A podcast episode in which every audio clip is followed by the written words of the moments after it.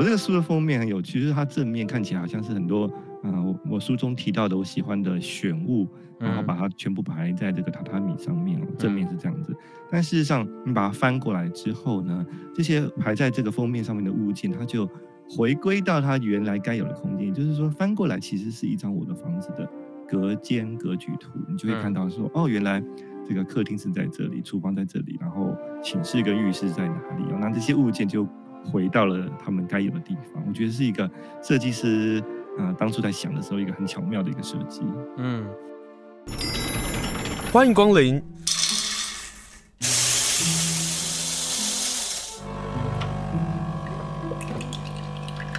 今天的盛情款待，请享用。今天要跟大家来分享一本好书，这本好书是由原点所出版的书，书名叫做《东京男子不屋》，它有副标，副标叫做《有故事的空间是三个不安于世的美感备忘录》。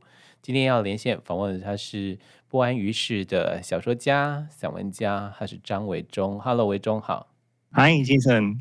我很好奇一件事啊，嗯，要写你的房子啊，写你的房间这件事情，有犹豫吗？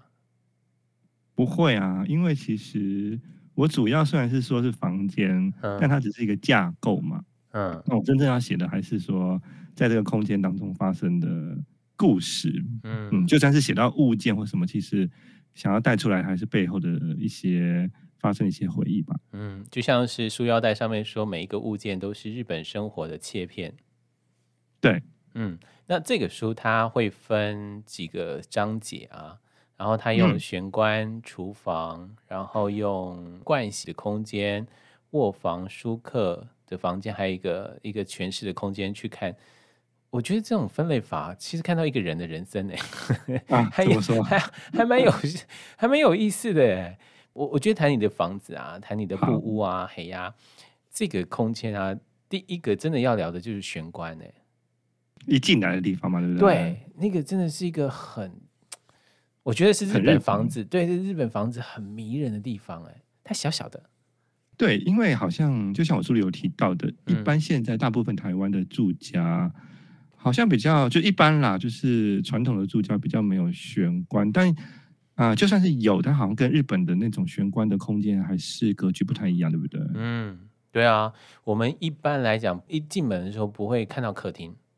对，而且其实日本玄关就是真的，就像我书中所说的哦，它的那个视线感，你站在门外的时候，你几乎是不可能一眼穿透到，嗯啊室内客厅，你的视线一定是只是停在玄关。对对，所以不管是这个宅配的人、送东西、送货的人，或者是嗯、呃、要来推销什么的，然后就是你还没把门打开以前，如果你没有邀请他进来你的房间的时候，他其实是不会窥探到你真正的隐私的部分。嗯。因为我去过维中，也住过维中的布屋啊。嗯、是每一次维中去收包裹的时候，嗯，那仿佛是另外一个世界，就是说，仿佛我觉得维中好像在另外一个空间或是另外一个世界当中，失会了另外一个人。您会不会想太多了？但我的意思就是，看起来没有隔绝，但它就是隔绝了另外一个空间跟另外一个时空，欸，哎。对啊，它就是一个小小的空间，然后而且我觉得很特别，就是说这个日本的房子，它都会在玄关跟真正你要踏进家的这一个部分哦，它是有一个啊高低的断差，嗯哼，阶梯差啦，所以就是说你如果脱掉鞋子的话，你一定是要等于算是要爬上一格啊，对，有点像楼梯的一个阶梯的那样的空间，整个整个室内的家的空间是垫上来的，那玄关其实是低于这个。家的水平面的，我觉得这个是也蛮特别的，哦，所以就是在日本的家的格局当中，这个部分是我觉得还蛮有趣的。嗯，这件事情以前我们喜欢看那种日本房屋改造的，嗯，然后每次看到这一段的时候就觉得好神奇，然后也会觉得说，为什么一定要登上一格？那看你的书才知道说，哦，原来呃日文上面说欢迎你来我家，其实也是用这个意象去说明这件事情。也就是我可不可能进到你家，其实是那个关系可不可能更上一格是有关的。 对啊，对啊，对啊，日文当中是叫阿卡德古大赛，就是说，啊、嗯呃，他们不会说到我家里头这种表现语法，他们就是会问他说，就是说阿卡德，嗯，いいですか，嗯，然后就是说、哦、你要不要上来这样子啊？嗯，所以就是就是其实跟这个房屋的格局，原来原来是跟日文的语法是有关的。嗯、但我后来也听到另外一种声音呢，就是说 这种房子的格局其实不太亲切。因为 对于老人家还有就是残障人士这样的格局，是不是其实他的轮椅怎么办呢？有，我真的有想过这个问题，我真的有想过这个问题，就是现在我们老爸进出都是靠轮椅的嘛，然后我就想说，那以前的老人家怎么样？到后来后来好像你你们还是不会就是因此而妥协那个。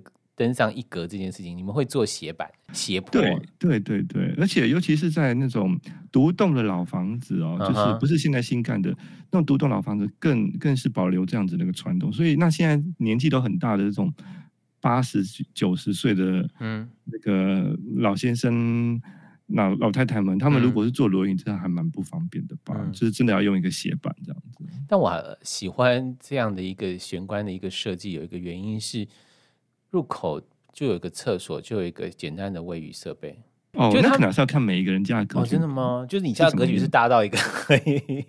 哎，我家是比较特别，因为有一些人家里头可能是就是玄关进去之后，它就是只有一条通道，那这条通道就是到客厅，通往通往客厅跟卫浴的地方。但是我家呢，它比较特别，它就是说啊，玄关进来还有左右两个通道。嗯。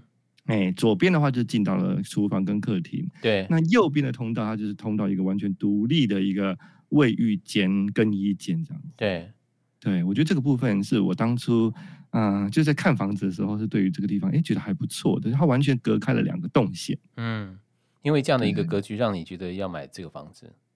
我会觉得，因为以前我住的房子就是大家都是挤在同一条动线，就撞来撞去的。对 那我家人或朋友来的时候，那比方说有人要进出厕所啊，或者要到客厅，大家就是会塞在一个地方。然后有一个人，如果他用浴室的时候，他可能就没办法刷牙什么的哦。嗯。反正就是现在的现在的状况是，我觉得，哎，他会把动线给分散开来，这样。嗯。因为玄关的关系啊、呃，有这样的一个空间，所以进出维中家还有另外一个好处，就是在疫情的时候，嗯、我们会把外套啊，嗯、或者是呃消毒的东西都放在门口，于是你就在那个门口是对尽情的消毒。所以我们现在现在大家的玄关，我不知道台湾现在家里头一进门地方还是不会放酒精呢、啊？有啊，我家还是有，是有哦、我还是有这个习惯。我觉得这个习惯在疫情之后，可是改变很多人的习惯呢。各种各样的习惯，嗯，所以其实像玄关，它就是一个很好的过度消毒空间。对，他把外面脏的东西，先在这个衣服也好，就是在在这个玄关先喷一喷，嗯，然后口罩就挂在玄关那边，然后那边就一定会放一罐酒精。对啊，如果以后真的有钱盖房子，觉得应该把玄关给纳进来思考一下哈。但是在这本书好玩的地方啊，是维中会介绍很多个空间，比如说当我们进入到。他的 living room 的话，进入到这个房子里头的时候，他会写到很多有趣的事情，嗯、比如说你在三十八页的时候，你就会把你的空间跟大家分享，就是我们刚刚不提到疫情吗？你就会说，在你的空间当中，香气是需要的，音乐是需要的，然后视听是需要的。嗯，于是你有一段写的好好哦。哦，哪一段？说看让我听听。我觉得在一个散文家、小说家面前，就是班农说：“哦，你写的好好，啊、这这是好虚伪的一句话。”会啊，我们也是需要被肯定的啊。维中上写说：“地球浮在宇宙中，说穿了，始终不是踏实的。生活在这星球上的每个人，看似脚踏实地，纵观来说，也是浮动着，随难以招架的世事而摆荡。”你是在谈那个疫情下，你你买了一个投影机。哎，对，等一下，我好像没在你家看过投影机耶。你太忙了，你没有让我感受到那个浮球或者浮在这宇宙中的感觉。你来我家都太忙了，你一天到晚都是要忙着出去，想要出去玩，怎么会有在这家里头这种觉得是把这时间浪费在家里头呢？也别这么说，在那个空间真的非常舒服。来谈谈这个你购置的投影机，然后你你现在电视真的只拿来看 YouTube 跟追网络剧啊？真的真的，我真的。我跟你讲，不只是我，其实我认识很多人，电视都不会转到一般的频道了，嗯、打开来就只有看 YouTube 或者是串流的，嗯，这个 App 这样子。我我我也是，嗯，对。然后投影机就是在疫情当中添购的产品，因为就在疫情，我觉得在疫情这三年当中，改变了很多人啊。嗯，对于我来说，就是我突然间发现。就是说，对于家这个空间啊，生活的空间跟自己的贴身的契合度，我觉得也是在这个疫情当中去重新思考。我我要怎么样在这个空间当中，嗯，真正打造出一个啊，它是适合我工作的地方。因为其实我大部分工作的时间比较长，会是在家里头，偶尔才会去办公室哦。嗯，那在疫情期间更是这样哦。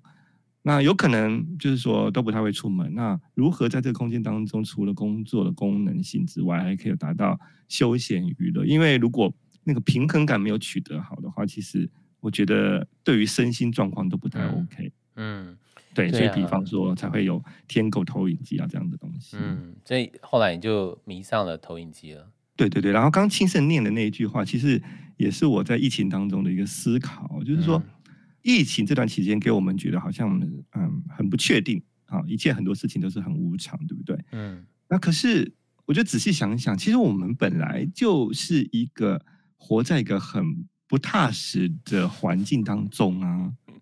是。对，因为像地球嘛，对，地球它是浮在那的，啊，你怎么说是踏实呢？哦，我们所谓的踏实是好像我们就站在地上，但是我们虽然站在地上，但是我们整个地球它是浮在半空中的哦，所以它本来我觉得无常或不踏实，它就是一个日常，对，它是本来就是这样，所以我们好像不用太去计较或追求或在意，就是说为什么。啊，好像很不踏实，或者很不安啊。我们心里常常会有一些很不踏实、很不安。但你仔细想一想，我刚刚说那个，我们应该会觉得说啊，没什么大不了。其实本来就是这样，因为整个地球它就是不安的。我跟大家说，为什么要读张伟忠的散文的原因，是一个小说家看待这个世界的角度总是不一样的哈。怪怪的。我们一直觉得说 啊，我很踏实的生活着。我们说脚踏实地，脚踏实地，没有，但没这种事。嗯尤其在疫情下，即使你觉得在脚踏实地的生活下，你还是觉得非常的浮躁。然后你不知道，在疫情刚开始的时候，尤其日本最严重的时候，嗯，那时候我们在远方的我啊，我还在想说，那维中怎么办？他一个人在那里生活，然后会不会遭遇什么样的困难？读了这本书，发现。没有啊，活得很好，他活得很好，而且 才买了好多东西，因为一直上网买一些我书上写到的，会觉得可以安定安安定那个情绪，然后让生活空间更好的东西。讲到安定情绪，我们来谈谈香气好不好？线香，哎、嗯欸，我老实说，我没有把你跟线香打成等号。其实我很久前送你一个线香机，有啊，我就是因为你送了我之后，才突然反应到。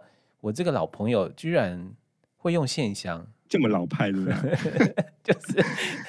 但我送给你线香的时候，我就立刻想到说啊，你可能会觉得它是比较属于啊，就是佛家的用具啊，所以呢，好像一般、嗯、就是说，可能一般人对于线香的概念，好像是它是一个。嗯，佛教或道教的一个祭拜的一个一个器材哦。嗯，但是因为就是说这些年来，就是它它确实本来是从那边发源起来的。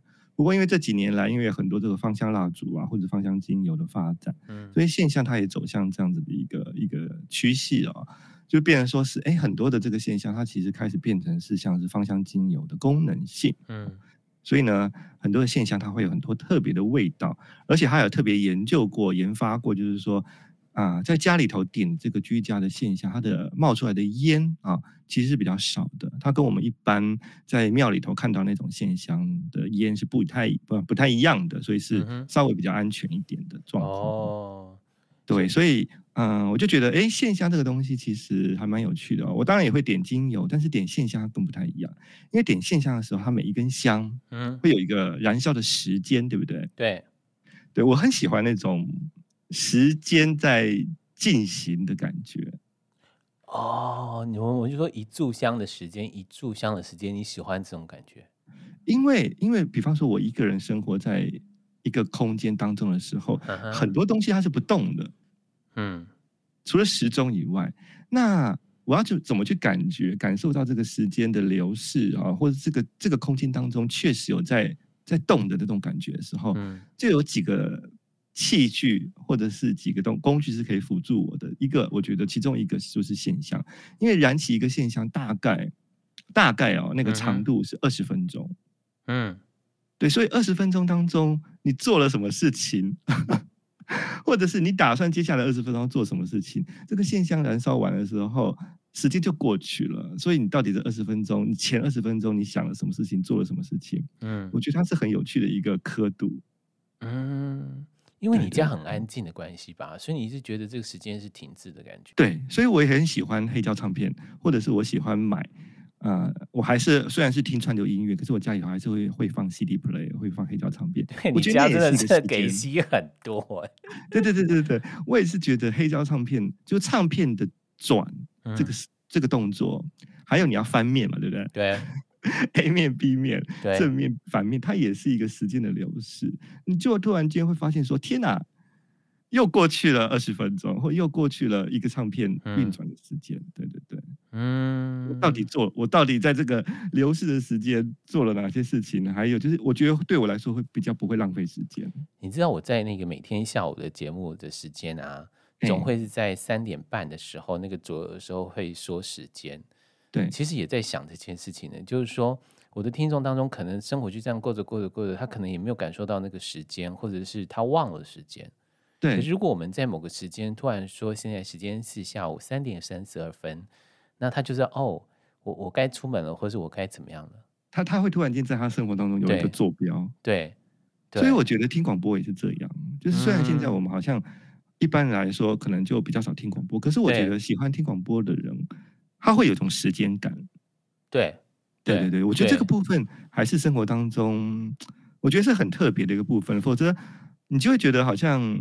时间到底怎么度过的？这种感觉会有一点、有点不知所措吧。下次我把《热情东海岸》的节目名称改一改好了，因为很多人都在问我说：“你也不热情，你为什么叫什么热情东海岸？那为什么要叫东海岸？什么大家都在都要问这个问题。以后我就改一个名字叫花莲三炷香好了。” 不太好的感觉吧，保平安啊。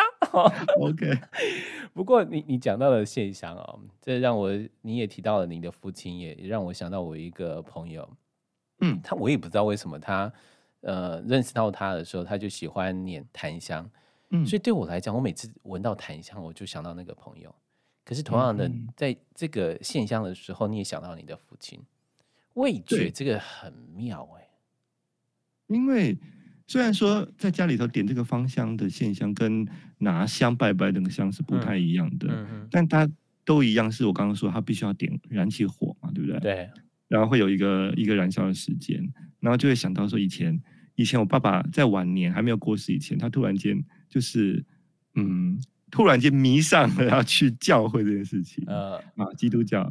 教会，因为他以前其实是完全没有在信什么教的。然后我们家以前，因为他以前是从大陆过来的，嗯、所以，嗯、呃，我们这种逢年就是，嗯、呃，过年的时候，就是说要祭祀祖先这个观念是他带过来的。嗯，那我们家其实也没有放什么供桌，没有啊，啊、呃，因为像台湾传统家里头会有放神桌啊，我们我们都没有，嗯、所以我们只有在这个农历年的时候，我爸爸会啊，他会请这个祖先。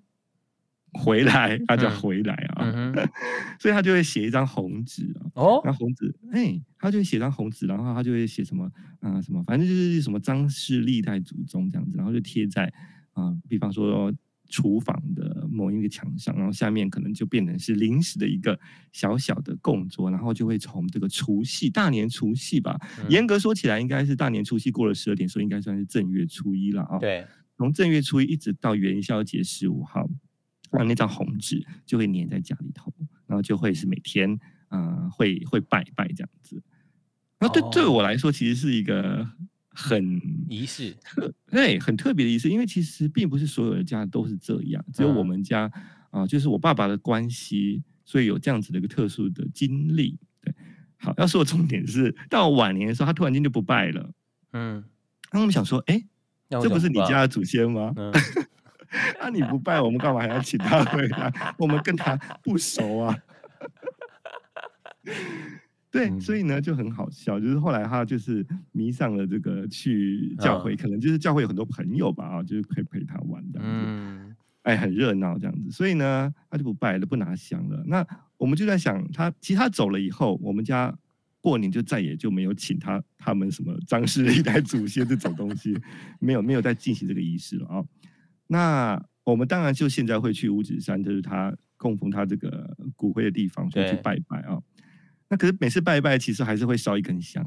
对，哎，然后他们的说法就是说，烧烧一根香的时候，然后你就把杯，就请他吃吃饭啊，uh huh. 然后就是，然后呢，呃，到了某一定时间的时候，我们要再再把一次杯啊。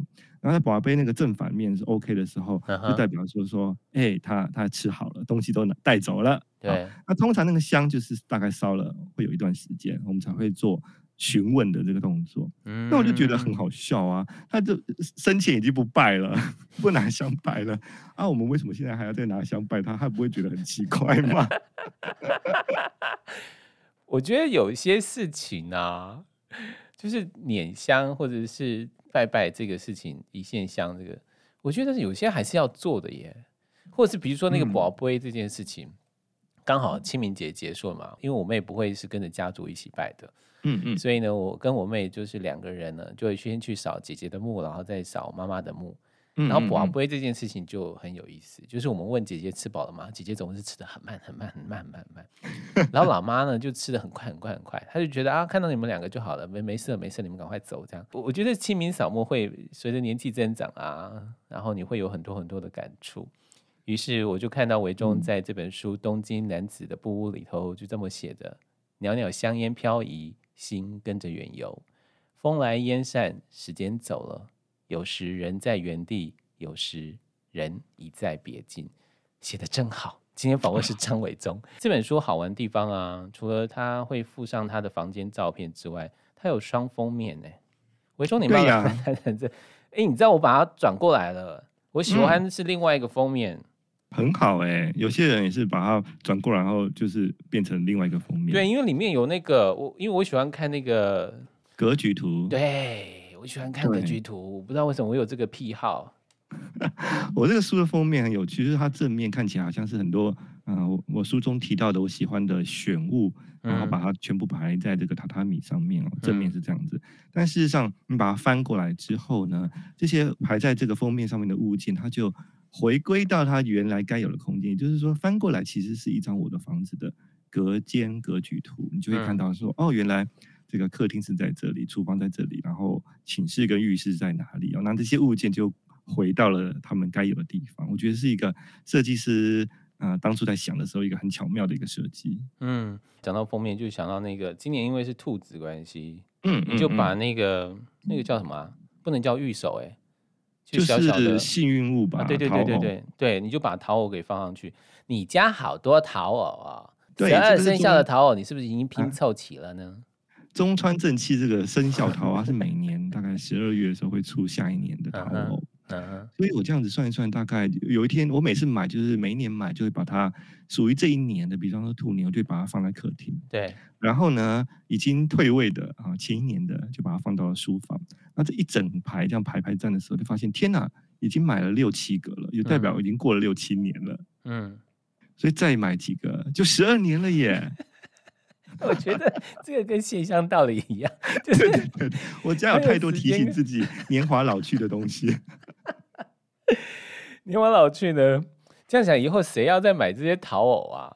然后我看书里，啊对啊，真的，真的，真的，真的，真的很可爱。因为我上次是在去年年底的时候去了东京一趟，嗯、就还真的买了几个，留给自己，也送给我的好朋友们。我才知道底下那个有签呢。然后你是一个不拿那个签的人哦，不把它打开的哦。我不喜欢，我觉得很害羞，要把他屁股给拿出来。没有，少来怎么是这个害羞方法？哎，我没有想过，你不是拿到了就必须要拿开来。我我就在想说，这会不会跟人的不同？比如说，我是会打开来的，因为我跟人不同的关系啊。对啊，虽然虽然我知道他这个签拉开来一定是好的签，真的假的？当然了，你是花钱买东西，他不会触你眉头的。哦但是，因为我很多年以前开始，我就不喜欢抽签了。哦，所以你到那个神社拜拜也不抽签了，不抽不抽不抽，嗯哼，不抽不喜欢。对，我不想知道我接下来会发生事情是好或或不好。嗯哼，就不要有负担，不要有压力。对对对，因为我觉得如果抽到不好的签的话，我觉得可能我会被影响情绪，嗯、所以我干脆不要抽这样子。嗯，那这些年来也过得还不错啊，所以代表这个决定并不是坏的。这样讲哈，忍不住想要问，嗯、你算是比较负面的人格吗？我我觉得我不是那么的乐观，心境上面有一些改变。没有没有没有，我觉得我从来都不是一个特别特别特别乐观的人，但是就是说我的那种嗯、呃、不乐观的部分，其实它会有一个反转。嗯哼，我会觉得很多不好的事情。它其实如果烂到底的话，它其实就就是不会更烂，是啊，就是到底，对对对对对，所以我会有一个这样子的一个反转的过程，这样子。嗯，这也是因为碰到一些事情让你有这样的改变吧？我也不知道哎、欸。嗯，对。但你为什么会喜欢爱上吃奇异果啊？奇异果，爱上吃奇异果，而且你这篇没有告诉我说你为什么要吃奇异果、欸？哎，哦，因为就是健康关系啊。就前几年因为健康状况不太好，所以就是说就稍微比较开始注重饮食的部分。然后呢，就是发现就是说啊，比方说补充补充这个纤维或者是维他命 C 啊，我研究过，就是说奇异果其实是最好的。嗯，与其比比起你去吃啊喝柠檬汁什么的，嗯，或者是你从其他的水果去摄取啊维他命 C 来说的话，其实奇异果一颗只要一颗，它可以抵过好多个柠檬。嗯。虽然哈、哦，这个节目应该是不可以宣扬这种药效、效疗效、疗效，但是呢，我必须说，就是我从大概我已经吃奇异果，我每天早上一定会吃一个奇异果，嗯、而且是不管到世界上任何一个角落，你都去买奇异果啊？对，我一定当天第一天就是会先去超市把。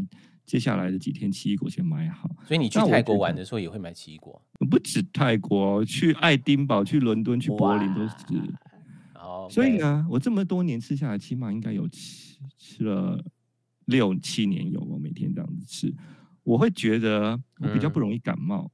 嗯，哦，就是好像好像是可以期待它对身体的改善，因为它它确实是含含了丰富的维他命 C 这样子。嗯。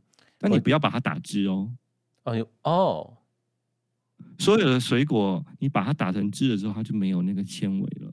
哦，所以呢，对身体最不好的就是果汁，嗯，就是它它只有糖，它没有任何的帮助。你去超商买什么果汁？啊，就是说它上面都写说啊什么什么什么，嗯、就是喝了果汁会好啊，那个啊就是话术啦。嗯，因为事实上它不含纤维的时候，对你身体没什么特别帮助，所以最好的还是原型物啊，就是比方说，嗯、哎，奇异果，我们就是直接吃它。然后最好的人家啊，就是他们的说法就是说，这个奇异果的果肉跟果皮相连的那个地方，嗯哼，你要把用汤匙把它刮刮刮刮刮刮刮，那个地方好像是最营养的。好，我们都没有给它刮干净呢。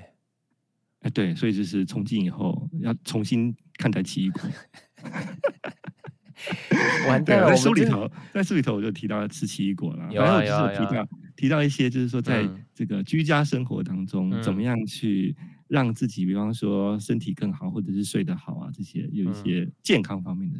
的一些文章，我真的跟老朋友张维忠真的步入到中年了。我们居然在广播上聊起养生 这些健康的问题。养生从小做起，对对对。但我相信他一直不断吃奇异果的，他一直会永葆青春的。但讲到这个事啊，我们聊聊你的牙医好了。好啊。你知道我搬回花莲啊，有两件事情让我觉得它是会深刻影响到我，确不确定是我已经落脚在花莲了。一个是我要找美发师，哎，另外一个就是牙医，哦，然后呢，你的牙医好可爱哦，就是我我常常想到，对哈，就当语言不同的时候，你到异地而居的时候，牙医的确会是一个很麻烦的事情。比如说美发师简单啊，就你你拿个照片啊，就我想要剪这个啊什么的，应该不会出太大的问题。可是你告诉我说，在日本看牙医啊，有很多很多的术语啊，就是专业的用语的问题，然后你的牙医。很温柔的跟你说了一句话哈，让我觉得很值得跟听众来说一说。来谈谈你的牙医吧。对，因为其实一开始刚来日本的时候，第一次看牙齿真的是非常痛苦的，因为那个时候刚来第一年吧，日文又不太好，然后就算是会的日文也是那种非常日常生活，你不太啊、呃、很少会用到什么牙齿方面专业的术语嘛，哦，平常聊天的时候，嗯，对啊，所以第一次看牙医的时候，忍着牙痛，还没去医院以前啊，做的事情是先上网，先先查到底。这些牙医的术语，我要怎么样去表达？觉得自己很好笑，就已经这么痛了。但是我要做的事情，呃，居然还不是先去看牙齿。然后因为那时候我在东京其实是举目无亲，嗯，因为只有我一个人，嗯，对，所以就要自己去想办法去把啊，到底神经痛或者是怎样怎样痛，有很多表现方式嘛，对不对？对，有 酸有麻，对，牙冠要怎么说？牙牙龈啊，牙牙桥啊，反正就是一些东西。我的老天爷啊！对，所以总而言之，就是这是我第一次看牙医的经验。嗯、那现在呢，就是就像刚刚庆生说的哦，就是啊、呃，如果你有一个固定看牙齿的地方啊，其实它就比较像是你真的是住在这边的感觉。因为啊、牙齿是如果你要开始治疗一个牙齿，你几乎是每个礼拜都要固定去的。嗯，啊，对对对对，对。所以我现在住在家里头附近，就刚好找到一个三分钟就可以走到的地方。啊，对对对对对对对，嗯、很近，而且更特别的是，他们整个牙医的诊所里头都是女生哦。牙医牙医有两个，全都是女生，然后柜台小姐也是女生，所以是一个非常充满温柔正能量的地方。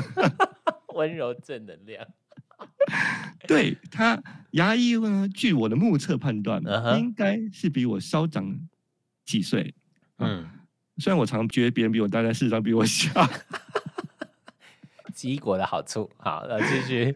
对，所以她就像一个大姐姐一样，非常温柔啊。嗯、然后每次要看牙医的时候，就会拍拍你的肩、那肩膀啊，用她的双手拍拍，因为那时候已经躺在椅子上了，嗯、就拍拍你的肩膀，就是说放轻松，不要紧张，我们现在开始打麻药了。嗯、然后她打麻药的方式也非常特别哦，她打麻药真的完全无感哎，怎么可能？这至少有个针筒的感觉啊，是不是？会痛？都不痛哎，完全不痛哎。他可能有一种，我觉得他打麻药有特别的技术。嗯嗯，所以他打麻药真的是像以前的这种打牙医的麻药，就觉得啊很可怕。但是到这个牙医的地方，完全都都不痛。虽然你也会感觉啊，真要碰到你的牙龈了，嗯，但真的不痛啊。嗯，所以我跟你说，我在这个牙医诊所当中啊，好几次我都睡着了，太夸张了啦！不是麻药让我睡着，哎。是看牙看到觉得就是说，因为时间很长，那我觉得一直张着嘴巴很累，所以我就不知不觉都睡着了。我后来去牙医，我害怕的不是痛，而是要克制我打呼的声音。我觉得看牙齿看到打呼很糗，真的很糗啊！你睡着就已经很糗了，好不好？可是后来呢，他们发，他们也知道我睡着，他们也觉得说很安慰，他还会跟我开玩笑说，uh huh. 会睡着代表说很放心，让他看牙齿啊，嗯、确实如此，对对对，嗯、这就是我在现在在看牙医一个最特别的经验。然后呢，他也跟我讲一些，有一些我觉得话很有哲学性的，对，比方说呢，呃，有一些牙齿啊，牙齿会他他会看出来有一些状况，就告诉我说。应该要开始治疗，嗯，那就觉得很麻烦。可是他就告诉我说，你要知道，就是说牙齿至少是看得见的，就是它是是在外面的哦。所以呢，有什么状况，其实呢都是好处理的。那最麻烦的是在身体里头你看不见的地方，嗯，它有什么病痛，然后不容易发现的。所以呢，对，对，说你应该要知道，就是说要有一个观念，就是说牙齿是最好处理的一种病痛啊。嗯，嗯对，我就觉得说，哎，对啊，回来回来回家的路上就想说。我们的人生应该也是这样哦，就是看得到的事情啊，可以处理的事情，它都不是最麻烦的。你知道的事情，它都不是最麻烦的。嗯，你不知道的，你隐藏在背后的，不知道会什么时候才爆开的事，那才是最可怕的。嗯，所以呢，我们如果生活当中遇到了什么困难，你已经看到那个困难的，都不要觉得是麻烦的事情，它一定有可以解决的事，知道。嗯。看得见呢，你就不要视而不见，这是维中跟大家说的啊、哦。那维中在这个看牙医这件事情呢，就放在盥洗跟清洁的空间当中。他说，干干净净的心灵存在的洗涤之间，这个洗涤之间呢，我深有感受。欸、有一次呢，我去住维中家，啊然后洗完澡了之后，维中就说：“哎，你可以把那个拿个抹抹布啊、毛巾啊，把它给弄干。”我就想说：“嗯，你知道这在台湾是不会发生的事情，真的哦。”对，然后。看这本书啊，你就把洗脸台、浴室、泡澡、刮胡刀、牙刷这些等等的放进来谈的时候，我终于懂了。哦，就是日日本的这样的一个干燥的空间，或者是对于呃湿度这件事情，对清洁这件事情，你还是真的有感染到日本的要求哎？真的吗？嗯，就是要把它弄得干干净净的意思。对，但我我后来也觉得很习惯了。嗯嗯嗯嗯嗯，就觉得是再自然不过的事情。你不觉得就是浴室这边地板湿哒哒的，很不爽快吗？不是，你这样搞得我后来回到家都觉得，哎呦，怎么干湿湿哒哒的？因为老家不会是那种会干干燥燥的那种环境啊。就是因为不会干燥，你才把它擦干啊。嗯，你想想看，如果是浴室，你有时候还是可能会踏进去，然后都是湿湿的那种感觉就，对啊，对啊。所以我现 在还有，我们现在都会就像你这样状况，就是拿个电风扇去吹。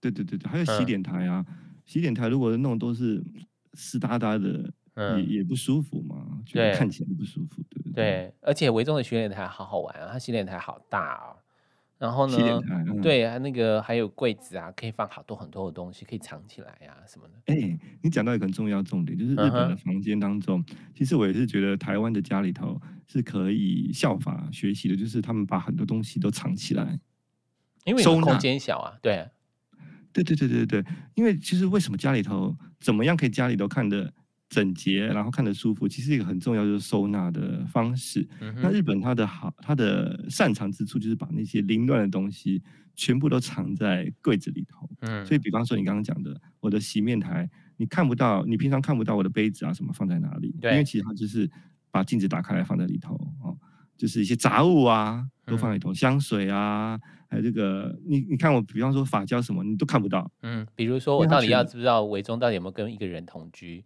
那我就在那个进那个房间的一刹那呢，是看不出他到底有没有多一哎、欸、多一支牙刷。嗯，对对对，你必须打开这些隐藏的柜子当中才看得到。嗯，那像房间我写到这个榻榻米房也是哦。